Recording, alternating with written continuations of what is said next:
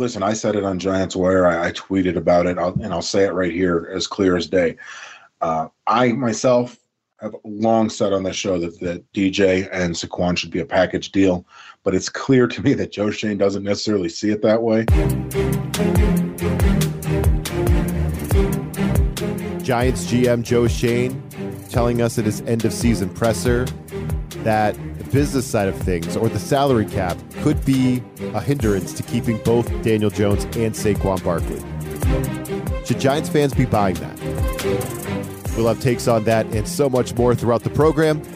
But first and foremost, it's the Giants Wire podcast. It's great to be back on here and welcome to the show. Uh, it's Ryan O'Leary here playing host, joined as always by Dan Benton, the managing editor of USA Today's Giants Wire.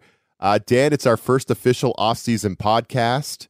Uh, a really fun, unexpected Giants season in a lot of ways ended obviously a couple weeks ago in that divisional round to the Eagles. Ugly 38 to 7 loss for the Giants.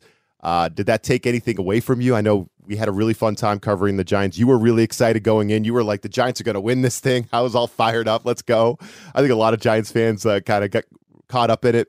It was an ugly loss to the Eagles, but that doesn't really take away much, right? This was a fun, unexpected ride the Giants took us on, and uh, you got to be grateful for that. Yeah, no doubt about it. I don't think anybody, you know, and, and not not even just don't think anybody. We know that nobody expected the Giants to come on and do what they did uh, this year. Most people, you know, predicted three, four wins. I think even the most optimistic, um, you know, prognosticators had them around eight wins. I was one of those that thought eight was going to be the ceiling.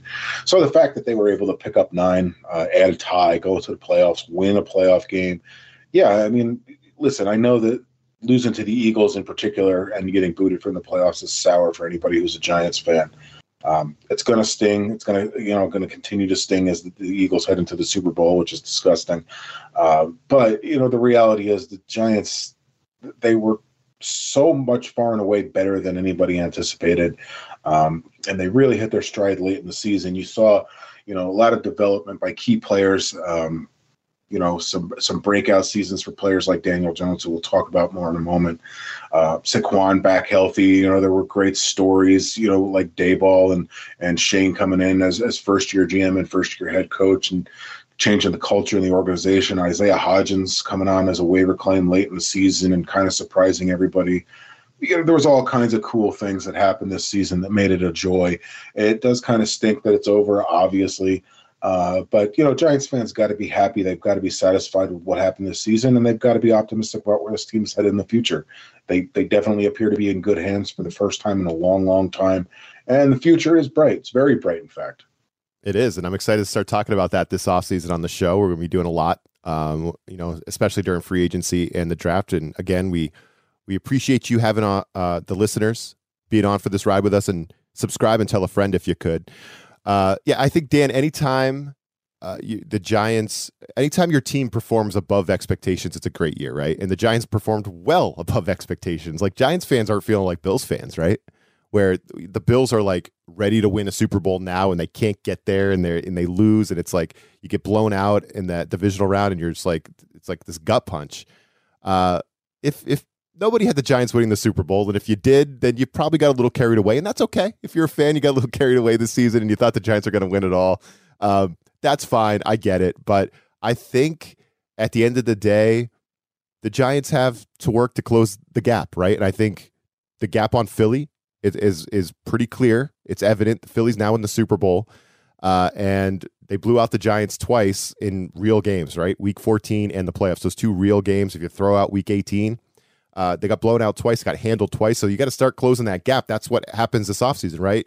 Uh, between where the Giants ended up and where the top teams in the league are, you got to start closing that gap, and we start chipping away at that right away.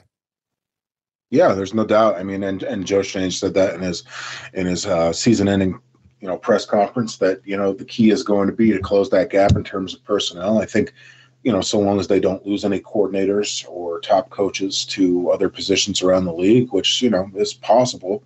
Uh, but the coaching staff definitely seems to be in place. They seem to be in good hands in that regard. Um, you know, they're healthy in terms of the salary cap, which is another thing we'll touch on here on this show. Uh, but yeah, like Schoen said, like you just said, the key now is going to be, you know, to to deliver depth across the board uh, to to work on the personnel to help add pieces that the team is very clearly lacking. And that's listen, that's not a knock on the guys who were forced to step up and step in and into unexpected roles. I think there's a lot of them that, that serve pats on the back. Uh, Richie James, the aforementioned Isaiah Hodgins, even Darius Slayton, who granted he had you know a drop in the playoffs that was kind of ugly, but you know he battled his way out of the doghouse and turned out to be a productive player. Um, you know, and, and you can basically look up and down the roster. Julian Love on the defensive side of the ball. You know, there were a lot of guys who who played big roles that maybe weren't necessarily expected. You know, Love in particular was he anticipated just playing a starting role at safety, but he ended up getting moved all over the place due to injuries. Landon Collins came in and, you know, he sort of played an impactful role. Tony Jefferson's another one who came in and played an impactful role. Nick Gates came back and played a, a you know a larger role than anyone could have imagined at, at any point over the last year, given what happened to him. So, you know, there's definitely pieces there, and and you know you pat those guys on the back, but the bottom line is the Giants need to upgrade at pretty much every single position that's not quarterback. Yeah, it's true. There were a lot of good stories, uh, but you mentioned Joe Schoen's presser when he was sitting down next to Brian Daboll, uh, talking to the media right after the season, Dan, uh, and he was peppered right away about two guys, Daniel Jones and Saquon Barkley. Right, that those that was at top of mind of the media. I think they have it right because that's a top of mind for the fans. What are they going to do with those two players? Uh, and let's hear from Joe Schoen just to launch us into this discussion because we're going to do a lot on this here uh, during the show. Joe, obviously, your other big contract is Saquon. Um, is that somebody also you would like to keep? And is the franchise tag a possibility with you? Yeah, we, again, this this is a special team. To me, it was my first year. We would like to have all the guys back. I really would, but there's there's a business side to it, and you know there's rules that you need to operate under in terms of the salary cap. And you know, Saquon's he's a good player. He's a great teammate. You know, I love to get to I love getting to know him this season, and you know, he's a guy we would like to have back. It's just again, we haven't had you know our our end of season meetings yet. We're less than 48 hours after that game, so everybody's going to step back. You know, take the emotion out of it, evaluate the roster, and then again, there's we got to operate under a salary cap. How are you going to divvy up? How, how we're going to create the roster? Um, what are the priority positions and how we're going to move forward? But you know, we, we would like to have Saquon back if if it works out. Okay, so j- there's Joe Schoen. um, saying business side of things and salary cap as many times as he possibly can squeeze into one sentence. Dan, right? I mean, he's just like he sounds a lot like Brandon Beane out in Buffalo, uh, the the GM he worked under. Uh, there, he was saying the same thing to the Bills media after they lost. He said, "Guys, don't expect a Von Miller type signing this year. We got to get under the cap, right?" So he sounds just like this guy Brandon Beane. It's fine. I I know the salary cap is a thing. You can't have all your guys back. Uh, but Joe Schoen really hammering that point home, the business side of things, the salary cap, what he's asked specifically about Saquon Barkley, Dan. What do you think about that? Listen, I said it on Giants Wire. I, I tweeted about it, I'll, and I'll say it right here as clear as day. Uh, I myself have long said on this show that, that DJ and Saquon should be a package deal, but it's clear to me that Joe Schoen doesn't necessarily see it that way. Uh, and listening to the press conference, two things became clear to me. One, it's that Daniel Jones is absolutely going to return next season, and two, the future of Saquon is very much in doubt. That doesn't mean that he won't be re-signed. That doesn't mean that he won't be franchise tags. Doesn't mean that he won't be back.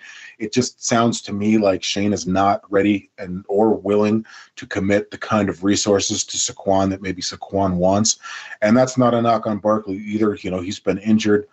He may only have one chance at that big contract, so I completely understand why he's pushing for more.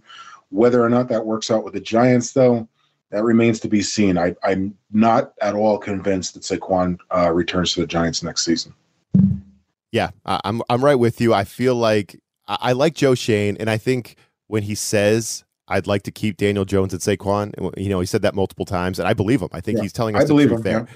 When when he tells me that but we have to be under the cap and maybe maybe we can't do it because of the cap. That's where he loses me, Dan, because I think fans who invest in the team and pay attention know what the salary cap is. Now, it's not complete bullcrap, but it can be manipulated in all kinds of different ways. And for me, it's like I follow the real money, right? That's right. that's what tells you the the real story. And it's like stop talking about the cap and let's talk about the real money. And I understand why Joe Schoen's doing it. He's doing his thing. It's PR. He's the GM and the salary cap is something that ownership and GMs will hang over our heads all the time to explain why they don't keep our favorite players.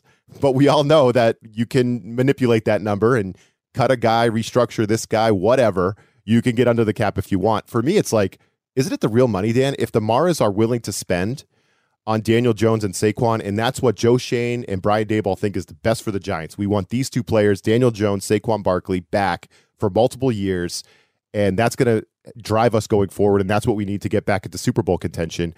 And the Maras are willing to write those checks, then they can figure the rest out, can't they? They have cap space.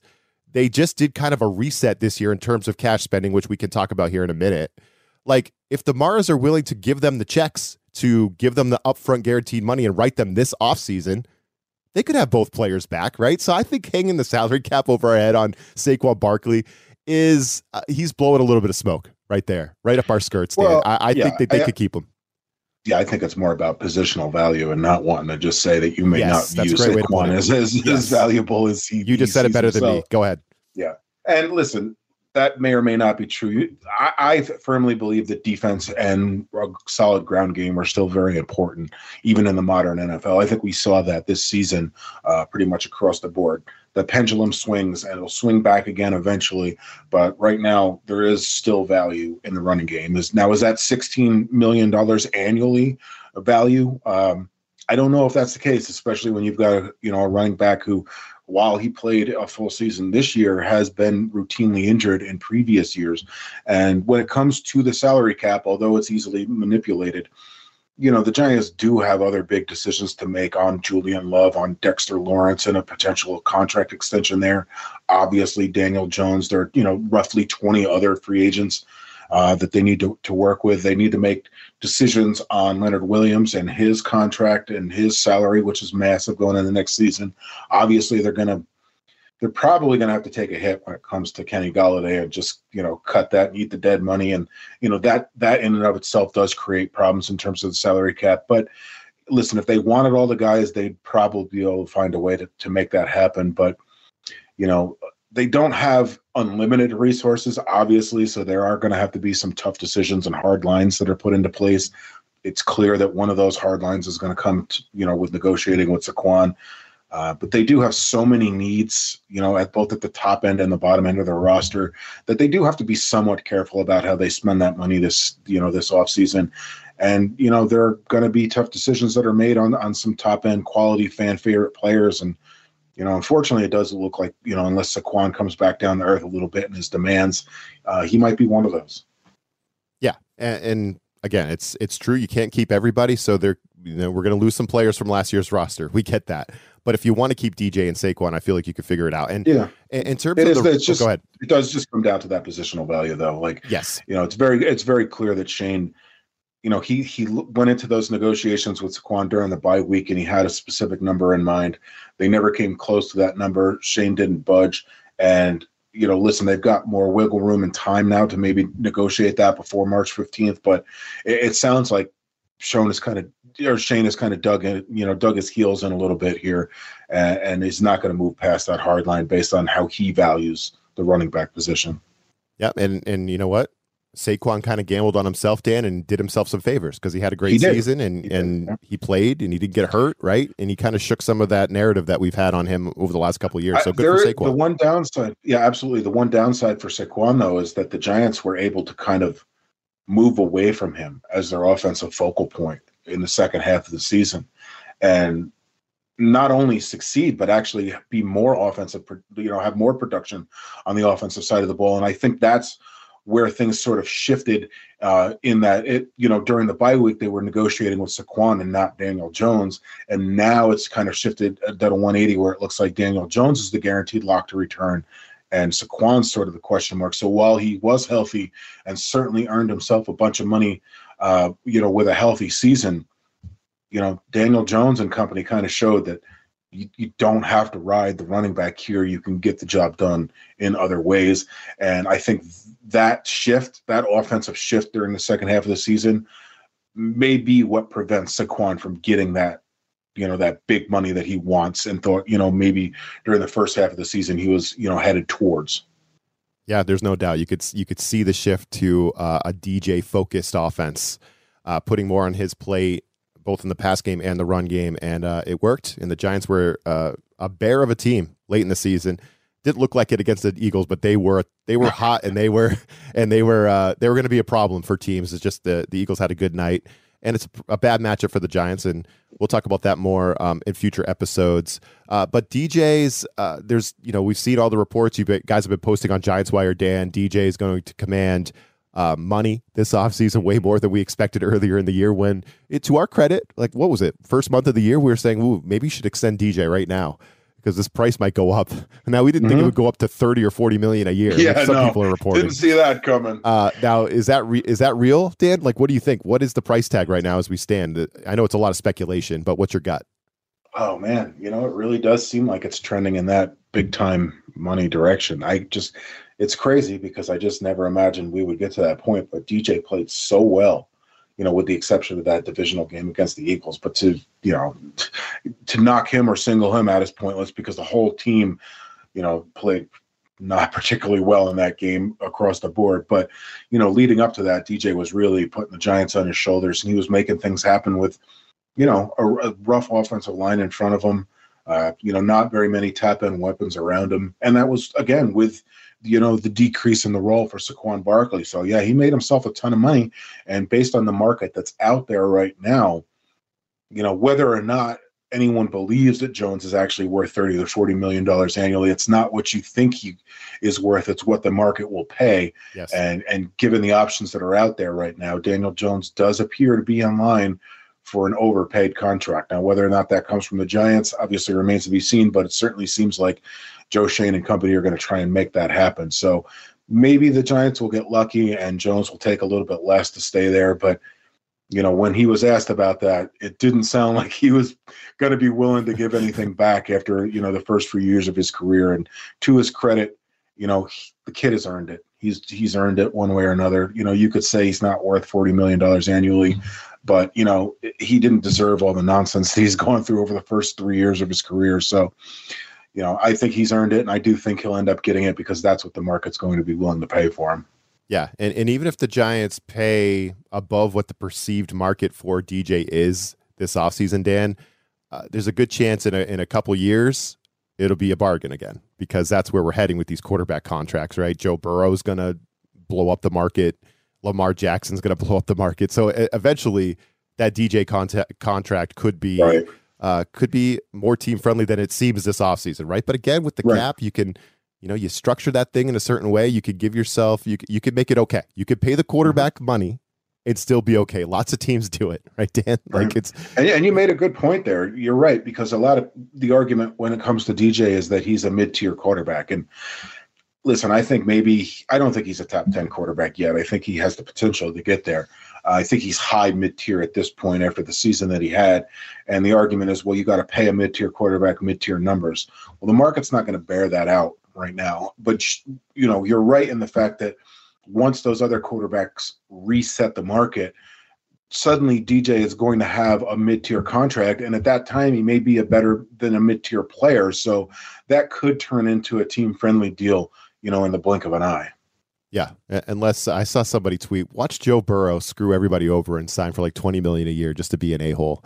Uh, and I was like, huh, yeah, that's not happening. But that would be fun. No, no, no, uh, no way. That no, that's not happening. That guy is going to get a bag. Uh, so yeah, so I think the, going back to that salary cap conversation, the cap, the numbers out, Dan, right? It's it's a lot higher than it was last year. Isn't it a record number? The salary yeah, cap number. It keeps going up. That's where we're heading. Uh, so signing guys not that big a deal. Don't let Joe Schoen tell you otherwise. It's yes, it's a business, and yes, it's not completely a myth. The salary cap is real, and those checks do come due, but it's sometimes it's a bunch of bullcrap uh, when they hold it over our heads. And this is kind of fun. I know diehard Giants fans who pay attention to this stuff. This is they're going to know this. Uh, but maybe for more casual fans, Dan, that will will take Joe Schoen's words as gospel, like, "Oh no, we can't keep Saquon Barkley because of the cap." Oh no, uh, just so we just we can kind of illustrate what we're talking about here. So the salary cap for 2022 this past year was 208.2 million for each team. Dan, do you know how much the Rams spent in real money on their their 2022 roster coming off the yeah. Super Bowl? Do you know how much a they spent? Bunch. Yeah, a whole bunch. 272. So the cap was 208 this year and the Rams spent 272. So that's 64 million in real cash over the cap. So they must be screwed, right? They're just completely screwed. Go back to uh, July of last year; they were 7.4 million under the cap. So that just shows you how much you can manipulate it. The teams are spending real cash way over the cap, and they're manipulating that number and pushing it to future years. And it's it's a big math equation. And you know these guys, Joe Schoen Uh, I thought he might have gone to Harvard or something. Dan, I looked it up. DePauw, DePauw, is that a good school? I think he's smart enough to figure out the cap, right? Yeah, I think he is. Uh, it's interesting. 22 out of the 32 teams in the league spent over that cap number, 208.2, in real cash spending, which is why that's what I follow. I follow the real cash. The Giants were one of the 10 who did not. So in real money, cash spending, the Giants spent 108 point, uh, I'm sorry, 187.8 million, ranked them 29th in cash spending for the year. Now, does that make the Giants cheap, Dan? Am I saying uh, the Maras are cheap? No, I'm not. They were in a rebuilding year. They were trying to reset the books after Dave Gettleman left Joe Schoen all kinds of treats, right, to uh, to deal with. So that's all real. Uh, but all I'm saying is, as a business, you're allowed to kind of reset the books and spend a little bit less, and that's what the Giants did in 2022. Aren't they set up now in 2023 to start spending again? Right? They just came off a playoff yeah. run. You have all the cap space in the world, as you wrote on Giants Wire. I think what are they fourth? In cap space, Dan. Fourth, uh, probably going to end up third. Yeah. Yeah, their fourth could end up third. I know you have big contracts like DJ and po- possibly Saquon uh, coming up here, but you just reset. You you were 29th in cash spending in 2022. The Giants are set up to spend. So I'm not buying all this look out for the business side salary cap thing. Just to put a bow on that that take, Dan. I'm not buying it from Joe Schoen. I know you're not either, so th- I'm glad we're not we're not even arguing about this. But I think when you look at those those cash numbers, it makes me feel even more confident that the Giants are going to be in a position to set the roster up like like they want to. They're they're going to have a lot more flexibility than they did last year. Um, it's not going to feel like a, a as much as a rebuilding year, or at least it shouldn't. No, I mean certainly not. I mean, listen, they still got a lot they've got to deal with. You know, there's I, am not big on the trend of adding these voidable years after the contracts, which I'm seeing more and oh, more yeah. around the NFL. The Saints love that uh, thing. Yeah, that that's that's what leads you to this this you know this these kind of cash spend versus salary cap spend scenarios where you know listen you can move stuff around you can manipulate the cap that's always been the case i don't like kicking the can down the road like that I don't necessarily think Joe Schoen likes kicking the can down the road like that. So I don't think you're going to see the Giants kind of jump on the Rams trend there and, and necessarily do that because that could potentially create problems down the line uh, that you then have to manipulate your way out of, and then you kind of get into this vicious cycle. But the Giants are certainly going to be able to spend more freely than they have in recent years. And I actually think not this offseason, but next offseason is going to be the one where you're really looking at it with, you know, the cap going up again, the cap ceiling going up again. The Giants will, you know, be able to rid themselves a lot of this dead cap that they're carrying around, potentially other dead cap that's going to be added in like the case of Kenny Golladay.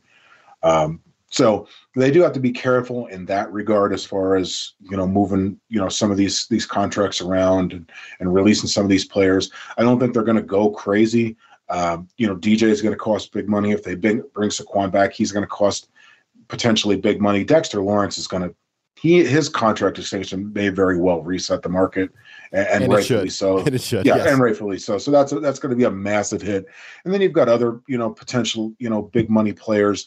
And when I say big money, I don't mean like top end of the market kind of players, but I mean someone like Julian Love, who's going to obviously command much more money than he, has been being paid, and and, and then you've got to factor in, you know, the reality that the Giants need to add depth across the board. They need to add depth at every single position that's not quarterback. So those little one year, two year, three year, maybe even four million dollar, or I mean, uh, one million, two million, three million, four million dollar deals. They're they're going to eat away at that cap real quick, especially if these guys are on like one year deals where you can't really manipulate it in the same way that you can with these multi year deals. So you know the Giants do have a bunch to spend. They can manipulate it a little bit, but I do believe Schoen in in at least one regard, and that's he's going to try and keep things stabilized not necessarily just because he's afraid of you know getting you know over the cap, but because I think he kind of has eyes to the future and he's looking towards better free agent classes than what's going to be presented to them this year. Okay, and Dan, if he just tells us that, I won't get all hot and bothered over it. You know that that that makes sense. But saying you guys, we love Saquon, but the salary cap, that I roll my eyes. But yeah, just, well, he's not. Listen, he's not going to come out. You know, because they still got to negotiate with Saquon. He's not going to come out and be like, "We just don't view him as as as valuable as he views exactly, himself." So. Exactly, exactly right. Uh, so just to put a bow on this conversation, uh, there's a great article on Giants Wire. It's called Four Potential Cap Casualties for the Giants in 2023. Go on Giants Wire, check that thing out. There are some names in that article that I think would surprise some Giants fans. Dan, I'm not gonna. Uh, I'm just gonna use that as a teaser. Go check that article out. Uh, it's good stuff. There's a couple names on there. I was like, oh, I didn't think about that guy.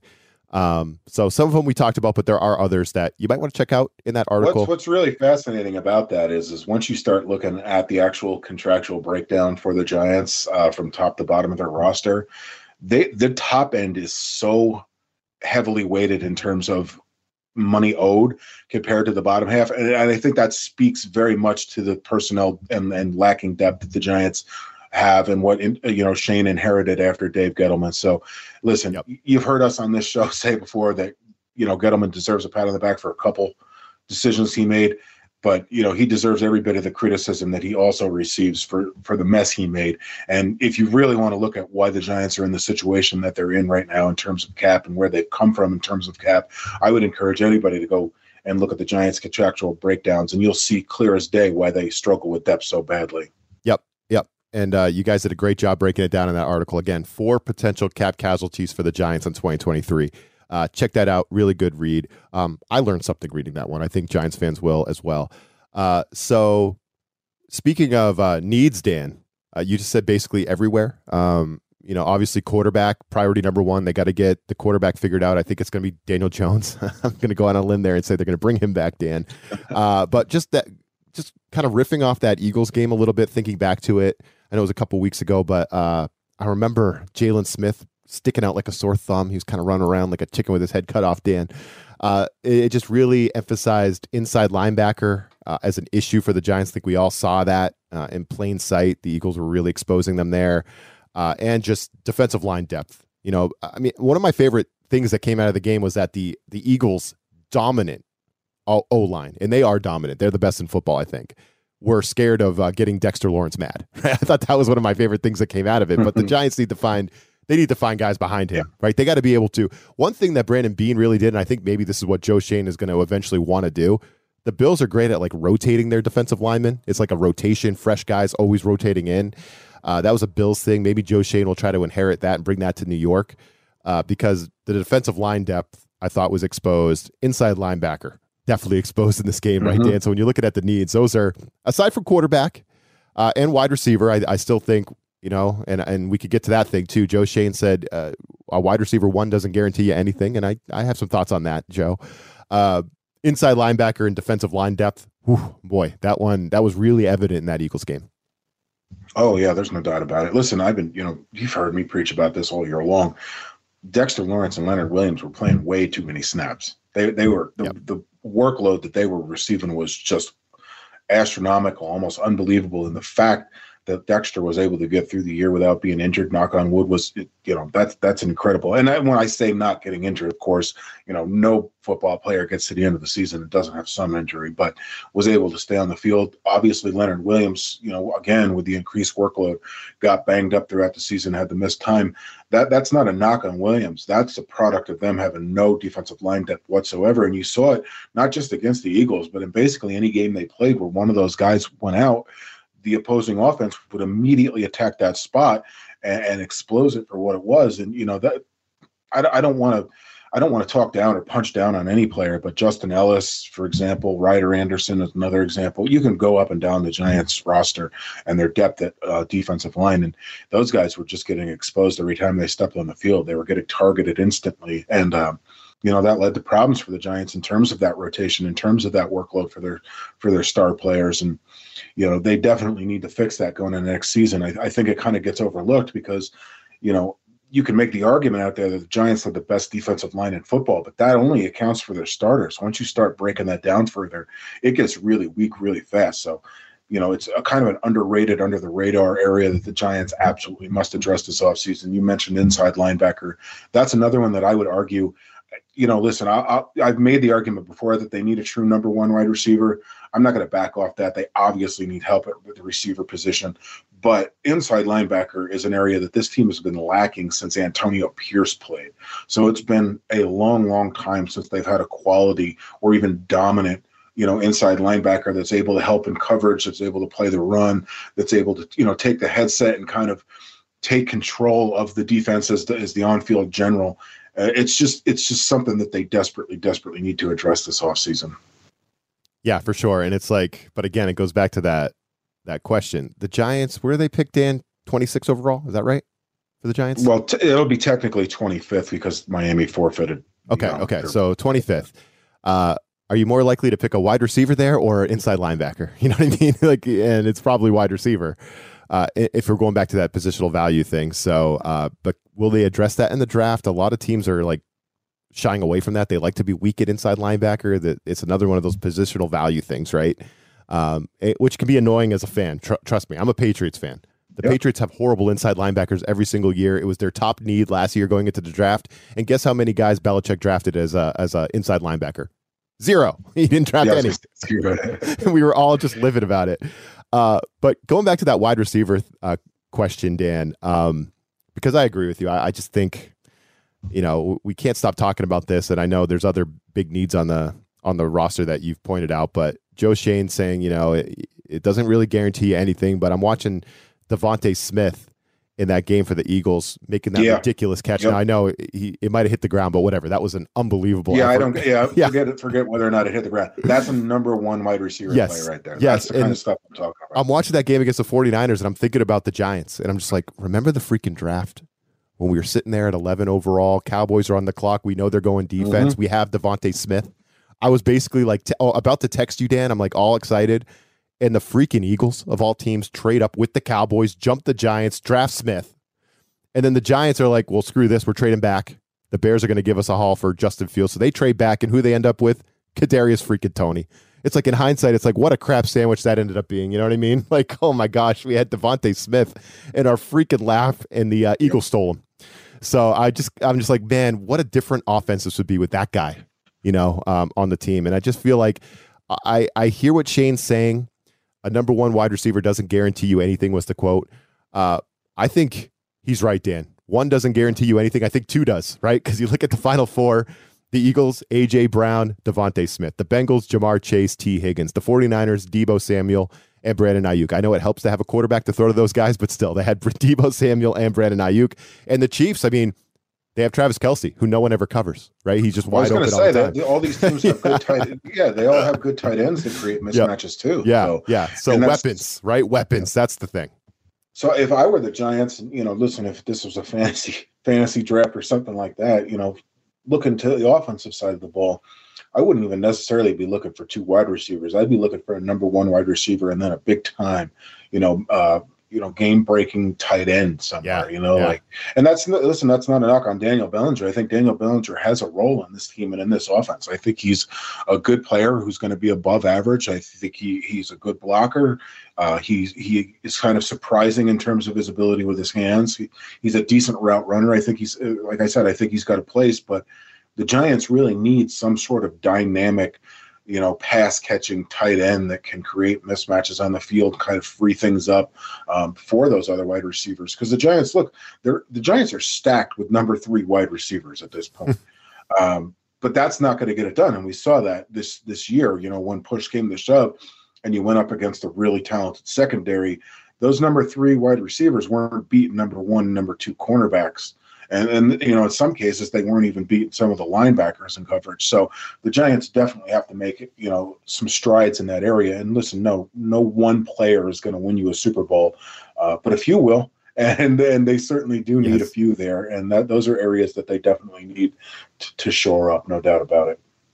Yeah, for sure. So it'll be interesting to see how they address all that stuff uh, this offseason. But I think uh, you you mentioned this earlier in the show, Dan, and maybe we can just end it here. I'll circle back to something you said earlier in the show because it's it's a big storyline. Maybe it's not getting a ton of juice nationally, but it's a big storyline in terms of the Giants. Like they could be out one or both coordinators, right? Because both of these guys are are getting looks. Mike Kafka and Wink Martindale are getting looks for head coaching jobs. So before you can like really start honing in on the per, uh, the personnel on the roster and fixing all the holes, and again, the Giants have all kinds of holes. They got to sign DJ, wide receiver. Uh, probably address some some spots on the offensive line. Maybe get a center, tight end, inside linebacker, corner. Go down the list. Um, Mike Kafka is. It sounds like he was in the running. He was getting linked to Denver before they, uh, uh, you know, finally got Sean Payton.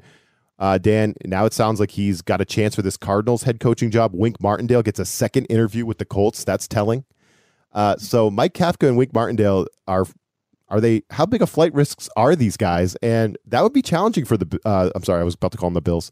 Uh, that would be challenging for the Giants if they lose one or both of these guys. If they lose both of them, that's going to be a huge challenge this offseason for the Giants. Yeah, it would. Oh boy, it'd certainly be unfortunate, especially for someone like Daniel Jones, who just cannot seem to stay, um, you know, consistent right? in terms yeah. of his coaches and systems. I hope Kafka stays, man. I really do. I think he could I, I benefit from a couple more years. I, I do think that the Giants, if listen, if they had to lose one of the two, I think it would be safer for them to lose Kafka, despite what I just said, largely because it's sort of Brian Daboll's offense anyway. Uh, you know, granted, listen, Kafka certainly had his input and he did a good job for the most part.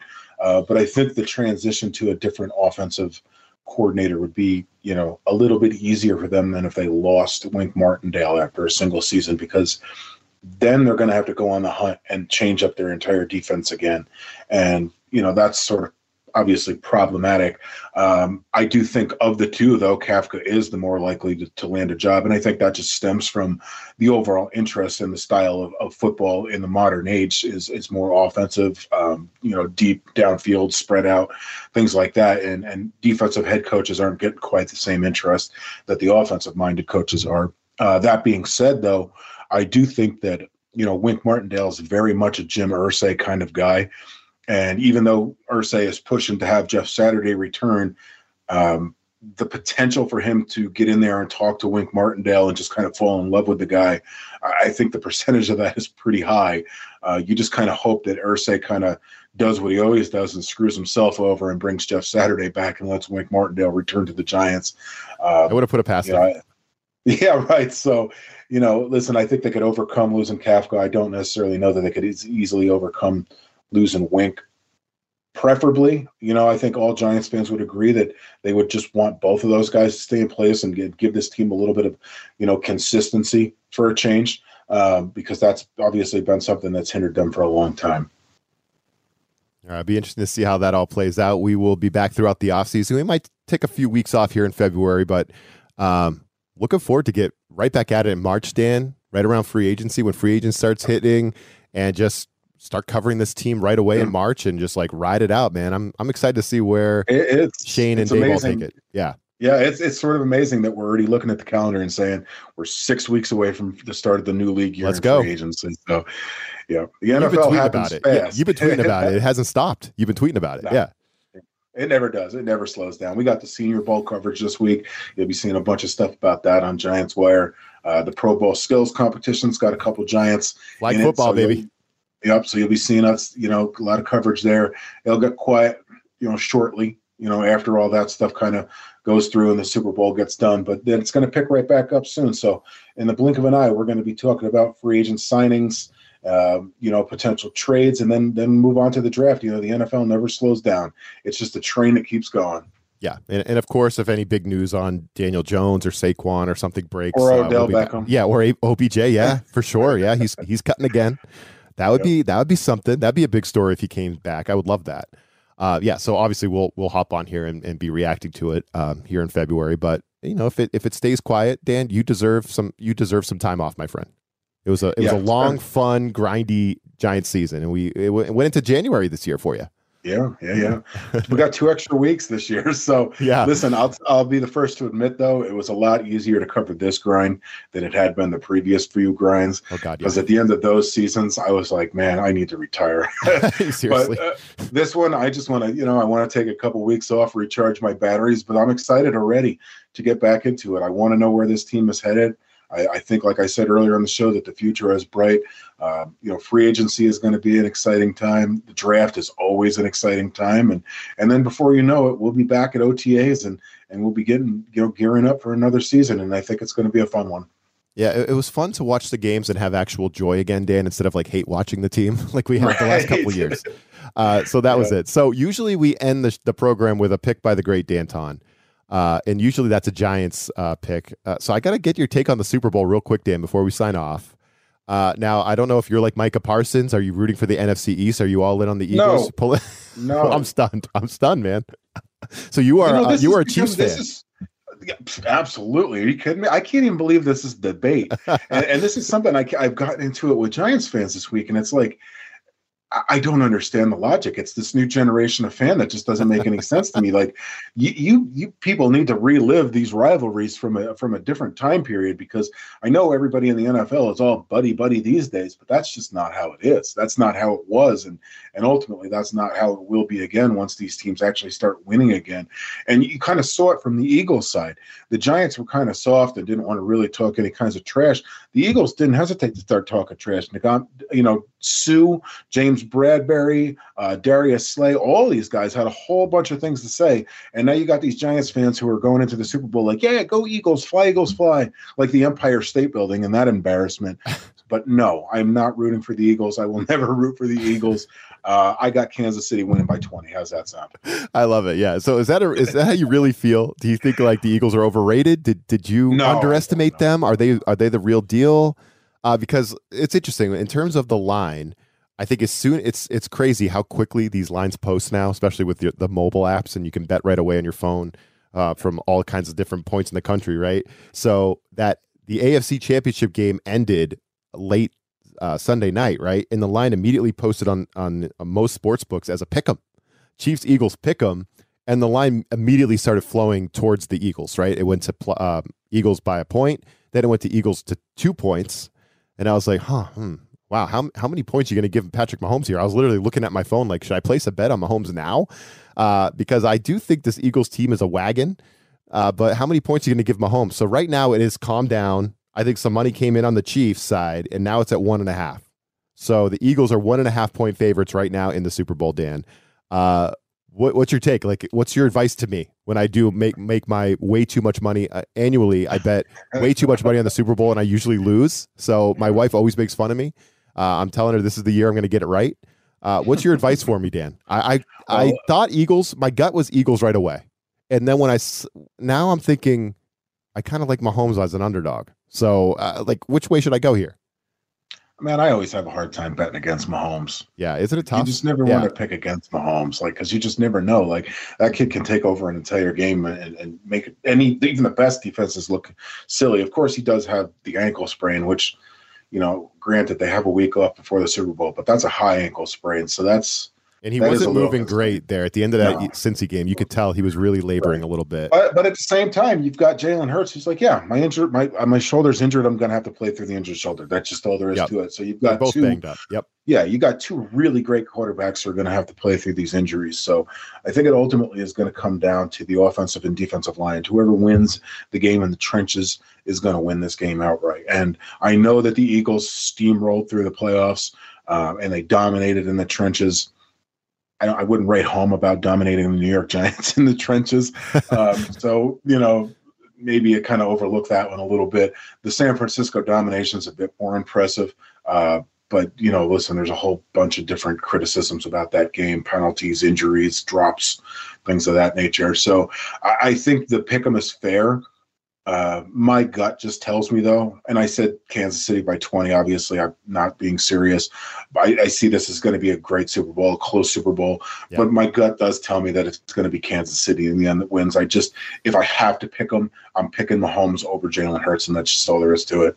I did hear you uh, call Jalen Hurts a great quarterback there in there, Dan. I am proud of you. Yeah, because I like Hurts too. I think he he's better than people uh, one a lot of people yeah, are saying listen, I was one of the Sirianni. people who were like, yeah. oh, I, I, right. I was one of the people who were like, oh, I hope the Eagles sign him long term. Well, you know, egg on my face. So, yeah, and yeah. and those are very expensive these days. So you know, yeah, they are. My eat, gosh, like ten bucks. yeah, right. I get the pasture raised stuff too. I don't get you know I I, I like the pasture raised eggs. And hey, my gosh, shout out shout out to my hands. They're yeah. saving me a bunch Yeah, they're getting it done for you. Yeah, I, I love yeah. getting I love getting the hens a shout out on the show. but yeah, when it all when it all said and done, I'm going to take a I am going to take Mahomes over Hurts, and I am going to take the Chiefs over the Eagles. I, who knows? Maybe maybe Kadarius Toney will come back uh, healthy and make a huge play and, and win the oh game. my gosh, I'm, I was stunned when he checked out after that drop in the end zone. I was just stunned. Uh, Kadarius Toney. Oh my gosh.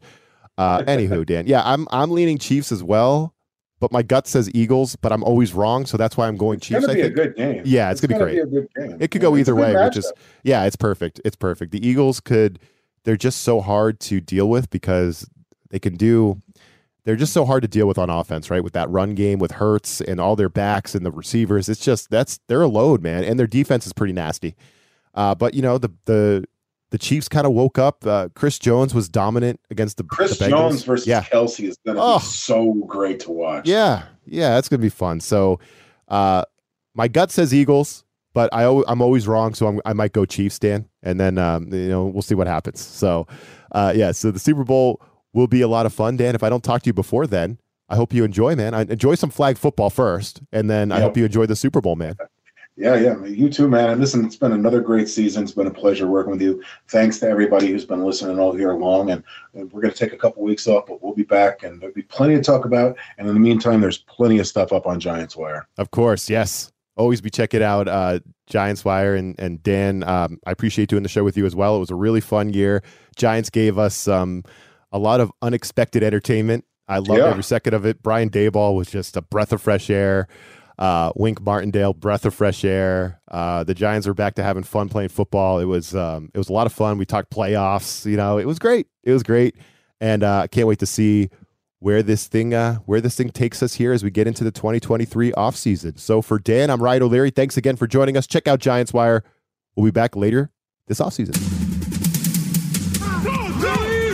This USA Today Sports Podcast has been presented by USA Today's Sports Media Group and is available in your favorite podcast store.